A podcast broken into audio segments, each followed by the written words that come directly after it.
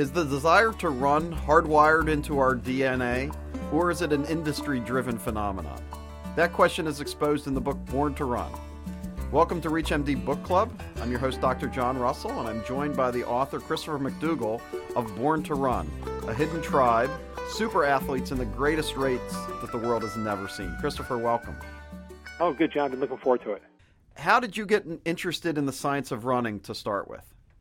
You know, it was strictly by accident because at the time I wasn't a runner. I'd given up on running years earlier. And not that I was much of a runner to begin with, I was just a normal kind of plotter trying to sweat off a few pounds every couple of days. But I happened to be down in Mexico and I was looking through a Mexican travel magazine and I saw a picture of what looked to me like some old man in a dress running in a pair of these gladiator sandals.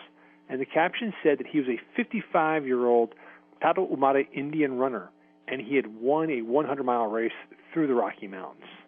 And I'm looking at this and thinking, oh, wait a second. 55 year olds don't win races. Nobody can run 100 miles, and especially not in those goofy things on his feet. And that's what really got me intrigued and started the whole expedition. So, how easy was it to track down the Tarahumara? well, I guess I should have thought about the fact that if they were easy to find, I probably would have heard of them sooner.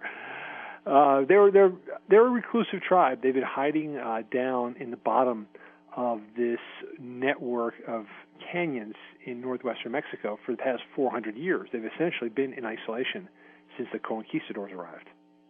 So why do they run? Why is the tribe is running so much part of their lives?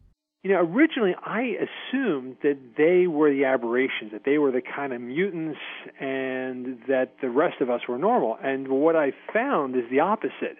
By digging into the Tarahumara's own culture and history, and then really starting to find out what was happening with anthropology and physiological research. You know, what, what I discovered is that humans survived as long distance runners for most of our existence. You know, we tend to think of whatever we are doing like that's what we've always done. And it's not true. For nearly 2 million years, we had a much different lifestyle. And for most of that span, our only natural weapon in the wilderness was our ability to run long distances on a hot day. We are as a species, the greatest long distance runners on the planet. So you in your book you talk a lot about ultra marathoners. So you know one marathon is not enough. Um, where what's kind of the the motivation for the people who are doing ultra marathons, and can you talk a little bit about ultra marathons as a construct? Right. When I first went into this, when I first saw that picture and read about a guy running 100 miles, you know, I'm thinking, wait a second. You know, I always read that Phidippides died, you know, and, and when he ran to Athens, you know, 26.2 miles is the ultimate challenge. So, how is this guy, this geriatric, doing four marathons in one day? And what I came to discover is that running long distances is not really that much um, different than what most humans have done most of our lives. When we were living as hunter gatherers, you know, our ancestors would set off on a persistence hunt where they would run another animal to death. And sometimes that run would take four, five, or six hours. But the big difference is, you know, we have this fascination with speed. We try to do everything as fast as possible. But humans are not fast. You know, Usain Bolt is the fastest human in history. Usain Bolt couldn't catch a squirrel if he had to. But what we're really good at is a kind of running called surge and recover. And most people who run ultra marathons, who do races of 100 miles or 150 miles, they run for a while, they stop and rest and recover, and, and run again. And, and that kind of surge and recover style of running is much more in keeping with the natural efficiency of our bodies. So when you look at these people who can run 100 miles, kind of how their their foot actually hits the pavement or the or the dirt road, is it different than kind of the traditional kind of running that you and I started to do in gym classes? You know, that's the key word right there, traditional. You know, things have become so topsy turvy in the past 30 or 40 years that we've taken something that was once unnatural and now we look at it as traditional. What I mean by that is if you take your shoes off right now and run across the parking lot, a hard asphalt parking lot, you will land on the balls of your feet. You will land either the balls of your feet or your midfoot. You won't land on your heel for a simple reason. That heel is all rounded bone it's very painful to land on that heel on a hard surface. For most of our existence, we didn't have cushioned running shoes, so we didn't land on our heels. But in the 1970s, you know, we created these big, cushioned, motion controlling shoes. And we now sort of assume that those are what's normal and traditional. And actually, they're not. Those are the innovation. The normal traditional way for humans to run is for them to land on their midfoot and gently bend their knees to all the shock absorption through their joints. So, what do you think is leading to uh, injuries in runners? I think you wrote, you know, it's a fairly high percentage of, of regular runners who actually have an injury in a given year. It, it is kind of startling that when you sort of peel back all the hype around running products, in particular running shoes, you realize, boy, they really haven't done anything. Um, you know, running shoes had been selling like hotcakes since the 1970s, and there's really only two functions for a running shoe. They should make you run either run faster or prevent injuries. That's the only reason you would invest $150 in a pair of shoes for running. It should accomplish one and hopefully both of those two functions. Well, it turns out they don't accomplish either one. The running injury rate has not dropped at all per capita since the 1970s. So the same percentage of people is getting hurt now as they were 30, 40 years ago. So all this technology, all this investment in running shoes has yielded net zero. It hasn't helped us at all. And I think actually on the contrary, what it has done is we've once again tried to outsource technique and made it a question of purchasing. Rather than learning something, we keep trying to buy something. So the message has been hey, run however the hell you want. You know, be as sloppy as you want, but just buy a better shoe. And the real lesson is forget the shoe.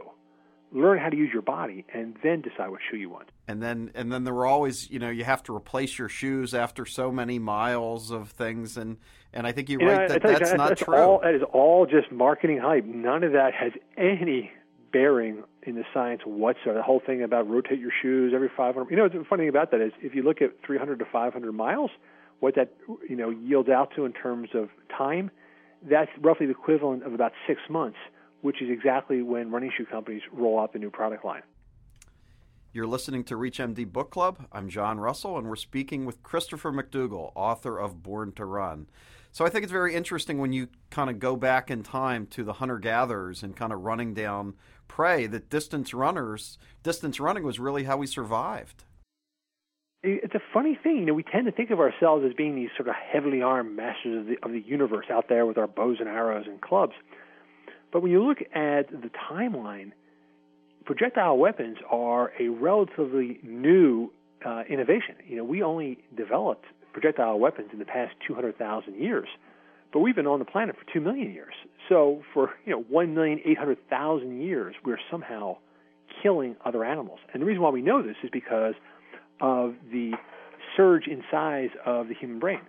You know, two million years ago, with Homo erectus, the human brain suddenly became much larger, and it demanded a much higher quantity of condensed caloric energy. So, the only way you can get that caloric energy is if you're eating animal flesh.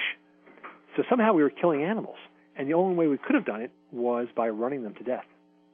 And, and I think your book has really been amazing. It's really kind of gotten into the zeitgeist of kind of American culture about barefoot running and, and new generations of running shoes. Could you talk a few minutes on that? Sure. Well, you know, it's an interesting thing too, John, because again, if you sort of went up to space and you looked down at planet Earth, like in the third Sunday of November, and you suddenly saw like sixty thousand people running through the streets of New York, you you think there's some kind of like mass panic or some kind of like mass migration. It's it's an unusual instinct that we have to gather by the tens of thousands to run for three or four hours at a time. I, don't think this is a coincidence. You know, there's lots of other things we could be doing on a Sunday afternoon other than running marathons. And I think that really speaks to the fact that this is an instinct we have, that, that for most of our human existence, this is what we did all the time. So that, that sort of brings up a contradiction that if we are designed to run, if we're born to run, if it's our greatest strength, then how is it also our greatest weakness? If we're supposed to be really good at this, then why do we keep breaking down?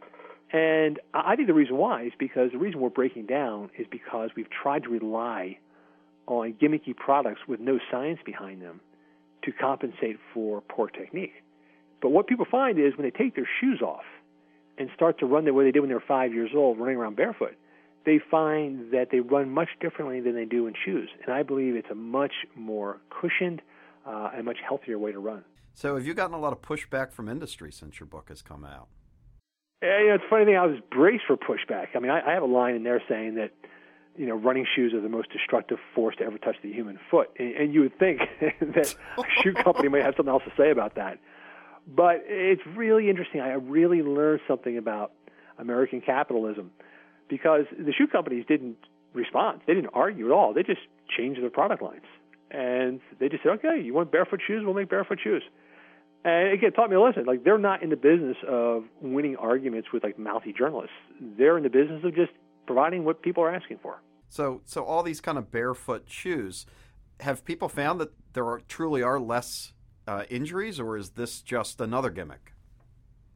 It's um, it's both encouraging and a little bit discouraging at the same time. Because really, what it's about is it has nothing at all to do with what's on your foot. Whether you're wearing a sock or a combat boot or a pair of Nike Air Vomeros, it doesn't matter. What really matters is how you're moving your foot. Because if your running form is nicely wired, then you can wear whatever you want. So the good news is that a lot of people were getting the message and really changing their running form. There's this wonderful exercise called the 100 up, which is essentially just running in place. But you do this 100 up exercise, and you can find plenty of resources online to show you how. You can learn perfect running form in an afternoon. So that's the good news. The bad news is a lot of other people haven't been bothering to change their form. They've just been changing their shoes. They've been buying a different shoe and those people are actually having problems. They're getting stress fractures and other injuries because they're running in less shoe the same way they did in, in bigger shoes. So, in the finale of your book, you talk about the race through the Copper Canyons of the elite U.S. marathoners uh, running against the Tarahumara. And I, and I think it's just, to me, what really stood out is all the characters are all something out of central casting is that that, that it, they almost don't seem like real people because they're all so colorful um, you know I I would think just the overwhelming beauty of the race, but but just kind of how interesting everyone was.